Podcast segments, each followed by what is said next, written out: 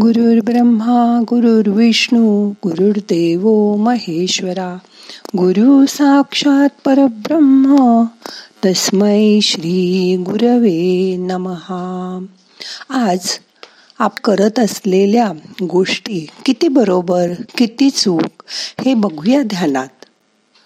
मग करूया ध्यान. ताठ बसा पाठ मान खांदे सैल करा मोठा श्वास घ्या. सोडा. हाताची ध्यान मुद्रा करून हात मांडीवर ठेवा. डोळे अलगद मिटा. मन शांत करा. संध्याकाळच्या वेळी दिवे लागणे हा माझ्यासाठी केवळ एक शब्द नाही तर तो एक संपूर्ण आयुष्याचा पालट करणारा संस्कार आहे. ती एक घटना आहे. देवाजवळ दिवा लावणं इतकाच दिवे लागणीचा अर्थ नाही.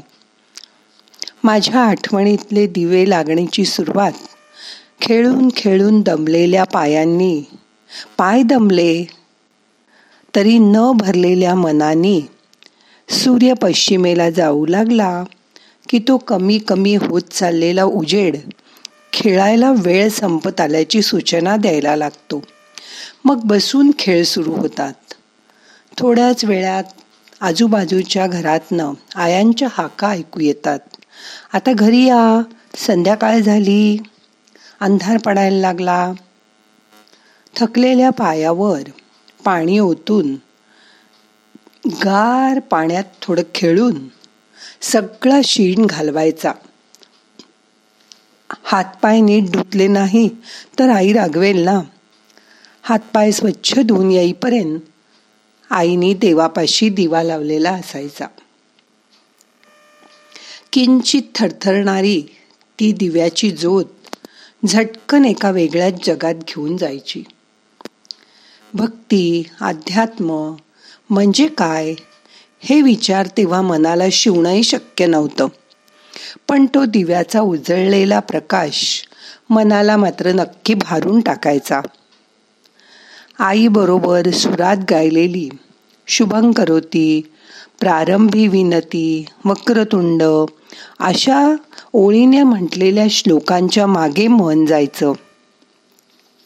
त्यानंतर मांडी घालून जागच्या जागी डोलत त्या तालावर म्हटलेले पर्वचा पाढे सगळं नित्य नियमानी व्हायचं.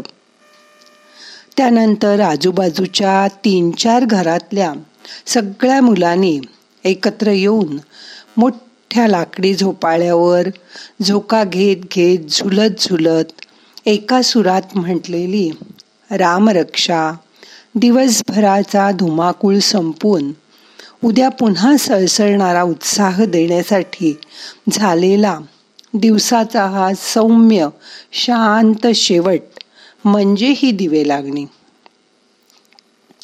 या दिवे लागणीचा विचार करताना आता वाटतं की दिवस उत्साहाने भरला असताना उद्याची स्वप्न डोळ्यात ठेवूनच शांत शांत करणारी अशीच असावी आयुष्याची सुद्धा दिवे लागणी. वाटतं ना असं आपल्याला? पण आता असतं का आजची दिवे लागणी? कारण संध्याकाळी आताची मुलं कुठल्या कुठल्या क्लासमध्ये जाऊन घरी येत असतात. आल्यावर एकतर घरात टी व्ही समोर बसून लोळत असतात आणि एकीकडे काहीतरी खात असतात. टी व्ही बघता बघता. सातच्या आत घरात ही तर आता कवी कल्पनाच झाली आहे आईला पण मुलांनी देवाजवळ दिवा लावल्यावर शुभं करोती वगैरे म्हणावं असं काही वाटत नाही. ती रिच्युअल्स आता जुनी झाली असं आया पण म्हणतात. ती पण तिच्या आवडीच्या सिरियल बघण्यात गर्क असते तीही त्याचा आनंद घेत असते. बघा आजी आजोबा तर बहुतेक घरात नसतातच. असले तर तेही त्यांच्या खोलीत. काही बाही म्हणत असतात पण नातवंडांना मात्र ते काही कंपल्सरी करू शकत नाहीत. सुट्टीत पूर्वी सर्व चुलत मावळ जाते भावंड एकत्र मामाकडे आजोळी जमायची. आता तेही बंद झालंय सगळीकडे एक एकटी मुलं. मग ती तरी बिचारी काय करणार? बसतात टी व्हीवर कार्टून बघत. किंवा मोबाईलमध्ये गेम खेळत. त्यामुळे आता मगाशी म्हटलं तसं दिवे लागणीचं दृश्य नाहीच दिसत. पाढे पाठ करणं आता बंद झालं. आता टेबल्स आली ना. संस्कृत श्लोक अवघड असतात म्हणून कोणी पाठच करत नाही. हल्ली तर खूप मुलं पुढे दहावी बारावीला सुद्धा संस्कृतच्या ऐवजी जर्मन भाषा घेतात. भाषा शिकणं वाईट नाही पण संस्कृत ही आपली भाषा आहे. खरं तर संस्कृतमध्येही पैकीच्या पैकी मार्क मिळू शकतात. पण आपणच मुलांना प्रोत्साहन द्यायला हवं ना? सकाळी वेळेवर उठणं दात ब्रश करणं रोज वेळच्या वेळी आंघोळ करणं हे तर आवश्यकच आहे. हे लहानपणापासून आपण गुड हॅबिट्स म्हणून पुस्तकात शिकलोय. पण त्यातसुद्धा आईवडीलच आई वडीलच वेळेवर उठत नसतील. बेट्टी घेत असतील दात सुद्धा न घासता. कधी कधी आंघोळीला पण गोळी घेत असतील.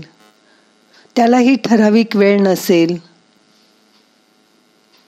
तर ते तरी मुलांना कशी या गोष्टींची सक्ती करणार? कारण मुलं तर नेहमीच नकळत मोठ्यांचंच अनुकरण करत असतात. जेवणसुद्धा सर्वांचं एका वेळी व्हायला हवं रात्री. कारण दिवसा सर्वजण वेगवेगळ्या वेळी येतात आणि येतील तसे जेवतात किंवा डबे घेऊन जातात. मग रात्री घरातल्या सर्वांनी एकत्र जेवण करून एकमेकाशी बोलायचं ही तरी आपण प्रथा करायला हवी. परत लगेच प्रत्येकजण आपापल्या खोलीत नाहीतर फोनमध्ये डोकं घालून बसणार. अशी तर नाही ना आपली संस्कृती. पण याला जबाबदार कोण? आपणच. मग बदल ही आपणच करायला हवा हो ना? मुलांना त्यावेळी ती शिस्त थोडी जाचक वाटली. तरी चांगल्या गोष्टींची सवय आईनेच लावायला हवी. आणि त्यासाठी हे सर्व म्हणजे वेळेवर देवाजवळ दिवा लावणं श्लोकांचं पाठांतर करून घेणं गोष्टीतून आपल्या सणवारांची माहिती देणं. हे सगळे संस्कार आपणच नको का मुलांवर करायला? आपल्या सणवारांची त्यांनाच माहिती नसेल आपल्यालाच माहिती नसेल तर ते पुढील पिढीपर्यंत पोचवणं हे काम तर आपल्या पिढीनेच करायला हवं ना? मग या गुढीपाडव्यापासून करा सुरुवात. पहिल्यासारखी दिवे लागणे करायला. आणि मग बघा घर कसं आनंदाने उजळून जाईल ते. त्याचा तुम्ही स्वतः अनुभव घ्या. आणि मुलांनाही ही संस्काराची शिदोरी पुढे द्या. शांत बसा. यावर नक्की विचार तरी करा. मोठा श्वास घ्या. सावकाश सोडा. मन शांत करा. आता काहीही करू नका. आपल्या घरात काय चाललंय? कशी परिस्थिती आहे? याचा शांत बसून विचार करा. आपल्या मुला नातवंडांना आपल्याला काय देता येईल? याचा विचार करा.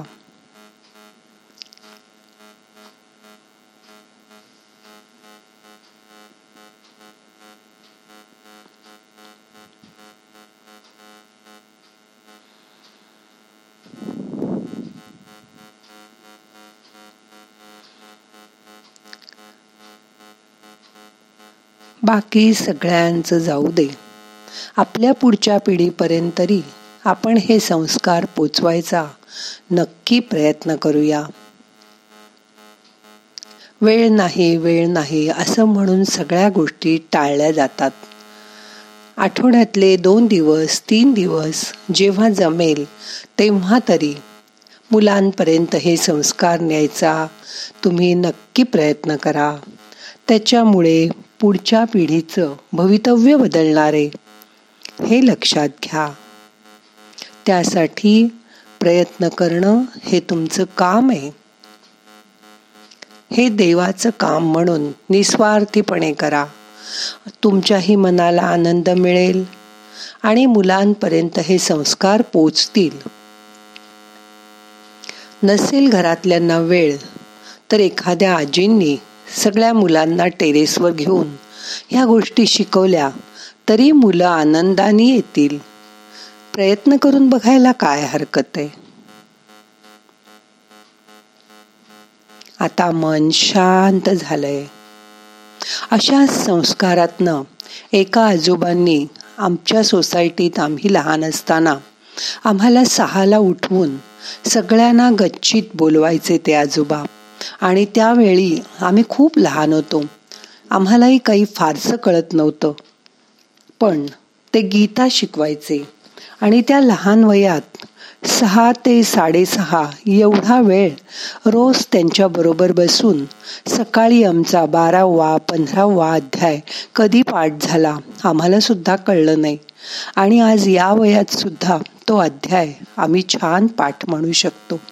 संस्कार करायचे म्हटले तर सहज करता येतात. आणि मुलं सुद्धा ते करून घ्यायला तयार असतात. ओली माती आहे त्याला कसा आकार द्यायचा ते तुम्हीच ठरवा.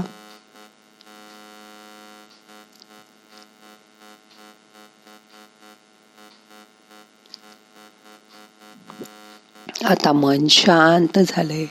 शांतपणे पुढच्या पिढीसाठी काय करता येईल ह्याचा दोन मिनटं विचार करा.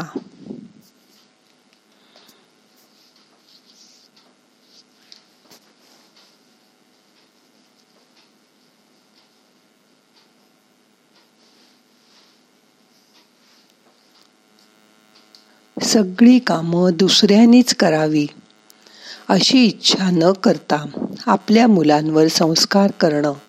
हे आपलं काम आहे. हे आधी लक्षात घ्या आणि त्याप्रमाणे वागायचा प्रयत्न करा. खरं म्हणजे असं सांगण्याचा मला काहीच अधिकार नाही. पण हा सारासार विचार केला तर तुम्हालाही हे जाणवेल. आता आजचं ध्यान आपल्याला संपवायचंय. मोठा श्वास घ्या.